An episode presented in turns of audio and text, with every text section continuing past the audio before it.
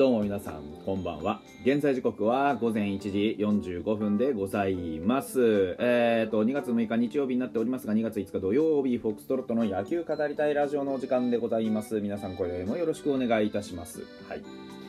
えー、本日はね、ちょっとビッグボス特集。あのね、いや、特集っていうかね、あのー今日も、キャンプの中継、えーあってね、ずっと、えー朝から晩まで、えーやってましたね。で僕は途中あの献血に行ったりし、ね、あのご飯食べたり献血から帰ってきてちょっとあまりこう体調が良くなくて普通に寝てたりねしたんでほとんど見れてないんですけど実は。ただねあのービッグボスガオラのね、えー中継でなんか喋ったらしいじゃないですか。あのーバーチャルピッチングマシンの話、ね、藤波くんの話ね。藤波くんはあのともかくとしてもなんかあれを何のために導入したのかとかそう今日ねすごくねあのいいなんだろうあのビッグボスがいい意味ですごくね精力的にいろんなことを動き回って話しててそれがすごいね気になったんですよね。まあ、まずね何のことはあのたくさんあるんですけどまずあのコロナのね陽性だった林ヘッドコーチそれから木田二軍監督あと鍋寮3人が復帰しましたよ。っていうのがまず何よりもね大きなところかなと思います。あのーコロナかかるとねどうしても熱が出たり咳が出たりして体力が奪われるんですよね。でこれなんか前も話した気しますけどやっぱり高校生のね部活レベルでも3日休んね1日休んだだけで3日何もやってなかったみたいなねこう感覚の乖離って生まれるんですよ。特に鍋るよね。うんでねこう1週間ぐらいですか？あ隔離期間あったわけですからあのほとんど多分ね、えーゼロからぐらいの気分だと思うんです調整の遅れはもう否めないよな。うん、だからもうそれはそれで仕方がないからもう仕方がないと割り切ってね、えーゼロからもう一回ね、えーやるようなねそういうイメージでいてほしいなと思います。まあ、鍋量のね、あの力がなければとかっていうような正直成績を去年は残してないのですがただね鍋量がやってくれればやってくれるだけ、えーファイターズとしては非常にねこうなんていうんですかねあのー選手繰りが楽になるというか あね。やっぱ二遊間って大事ですよ。あのーセンターライン野球はセンターラインだなっていう。でもセンターラインってさ半分以上なんだよな。キャッチャーね。それから二遊間。でセンターでしょ？で4人じゃん。でまあそれにさピッチャーを加えたらもうほぼ5人だからさ。まあ半分ねあしっかりしてればある程度なんとかなるよっていうことでもあるのよな。だその半分をどこでねきちんと、えー担保するかってことを考えたらやっぱりそれはね二遊間まずしっかりしたいよな。うん。だからその二遊間のねうちの大きな2の部分をね、えー、ナビロがやるのか佐藤流星がやるのか他の子がやるのか分かりませんがまあね誰がやるにしろやっぱりしっかりね、えー守ってしっかり打ってというところをね、えーまあ、担える、ね、ようにしてほしいなというふうに思いますよね。うん、でビッグボスですけれどもあのー稲田さんにね ちょっとねおいちゃんとやってくれよと。いうねまあまあまああのコミュニケーションの一種としてねいう話をししたということがね、えーありましたね。あのーシートノックでノッカーのね稲田さん。あのここまでね実は稲田さんね各解説者の人に右で打てて左でも打てる、ね、あのどっちもできるのはすごいよと。おなんだかんだちゃんとやってるねって言われてたんですけど今日ねあのビッグボスに見守られながらのところでちょっとプレッシャーがあったのか知らないんですけどなんかねあんまりこう思うように打球を打てなかったらしくてであの稲田さんにね、えーブーイングを飛ばしたと。であれなんですってノッカーも新人なんでと。もうすぐ交代かもと。明日は国神のポーズ組に行ってるかもねなんていう冗談を飛ばしたというようなことが書いてありました。まああのさらにね稲田コーチがこうミスを続けてしまったことでそれはレギュラー取れんわと。プレッシャーに弱い。一発で決めてくれないと。選手が疲れちゃうよと。ちゃんとしてーっつって。言ってたっていうね。もうねあのーそうだよな。そりゃレギュラー取れんわっていうこの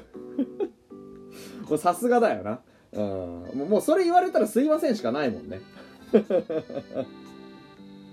まああのーそれはねある程度冗談というかね信頼関係あってのことだとしてもねでも本当にそうあのーこれ結構大事なことであのーやっぱコーチもね新人なんですよやっぱり、えー、特に稲田さんとかね、これまでやったことがない人が来てたわけですから、ね、そうやって考えると、こう、ね、そういう人たちも一緒になって成長していくっつうのは大事だよな。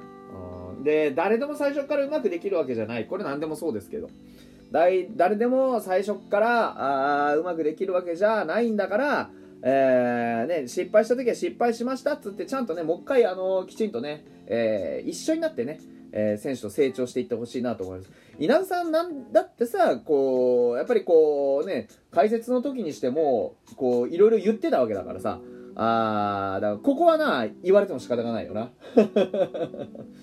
でもね、そんなに言ってさ、誰でも失敗というか、そういうとこはあるし、あの、コーチだからっつって全てが完璧じゃないんだから、やっぱその、ね、あの、本当何度も言いますけど、共に成長するっつうのが大事だよな。うん。というふうに僕は思います。というところです。で、もう一つ、ビッグボスタワーの話。昨日なんかね、あの原さんのね、えー、原タワーを真似するよという話をしてましたけれども、早速ね、その、高さの話をしてましてね。あの、原監督は2メートルぐらいなんですって。で、あの、ガウラのね、えー、中で言ってたのは、ビッグボスタワー3メートルだと。この日の朝に手配したんですって。で、原監督が2メートルだったから、俺は3メートル。真似したんだけど、ちょっと負けたくないと。いうふうに、あのー、おっしゃってましたよ。いや、でもさ、あのー、なんて言うんだろう、大事だと思うのよ。だってさ、原監督に遠慮しました。ってさ、あの、1メーターが意味ないじゃんさ。ね、だから原監督に負けたくないっつって3メートルにする。な高さの問題じゃなくて自分の使いやすいね高さをちゃんとさこう低いよりかは高い方がいいよなそらな、うん、もうそうですし。なんかだからあのー、らしいよな、うん、色の出し方かなやっぱりな。というふうに思いますよ。あのビッグボスやっぱりその一つ一つのことにちゃんとこだわりというか意思がある時ってそれを言ってくれるんですよね。うん。あの、俺は3メートル。これなんでかっていうと、負けたくないんだ。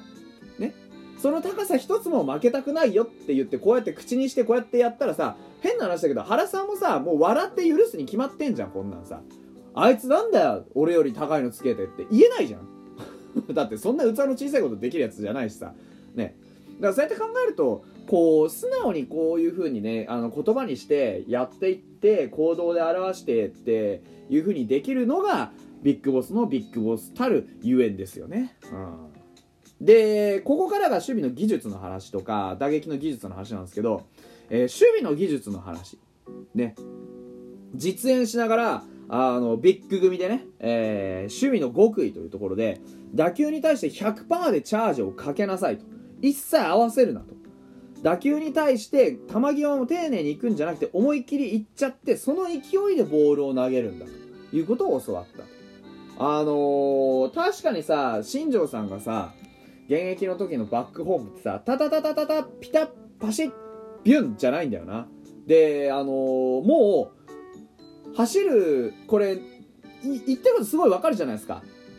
100%チャージして合わせていくんじゃなくてキャッチしたその流れで全部行くから速いんだよって。これイチローさんもそうですよね。イチローさんの守備も取って投げてあのー、なんだろう走ってって着地ポイントに入って取って投げてヒュンって行くまでって全部一つの流れなんだよ。一連の流れなのよ。でこれ練習の時からこうやって100%の流れでやるから全ての動作に途切れがなくなるんですよね。これ途切れちゃうとあのそこの途切れた部分がロスになって0.1秒でアウトにできないってことがあるわけですから。だからその合わせないっていうことが目的なんじゃなくって全てのこう行動をね最終的に何がしたくて取るんですかって例えばねそういう風に投げなきゃいけない時っていうのはあの補殺しなきゃいけないからね取るわけでしょ？だからやっぱり補殺をするためのキャッチさ。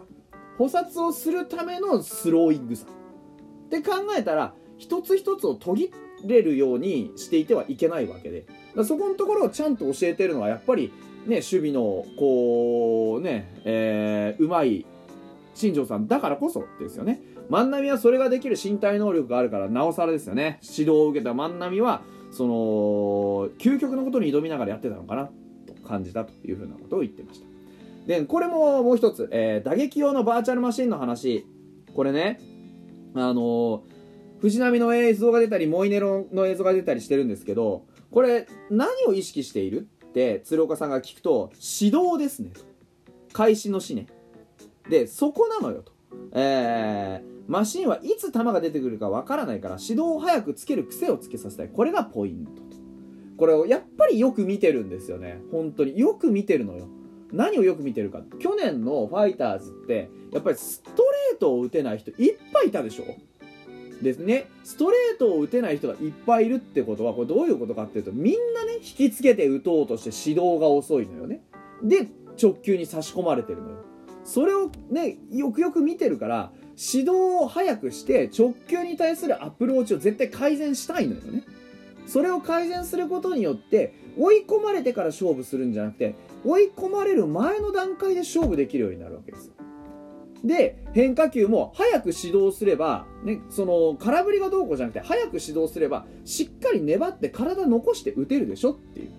うん、ポイントを前に持っていってしっかり叩きなさいっていう。全てが込められたこの指導の速さですよね。あやっぱりこう理屈というかそういうところに基づいてるなというふうに思いましたよ、うん、この意図のある練習っていうのを少しずつさせていくことによって得られるものが今年のファイターズを大きく変えてくれるかもしれないですね。今日はビッグボスの動向をちょっと追ってみました。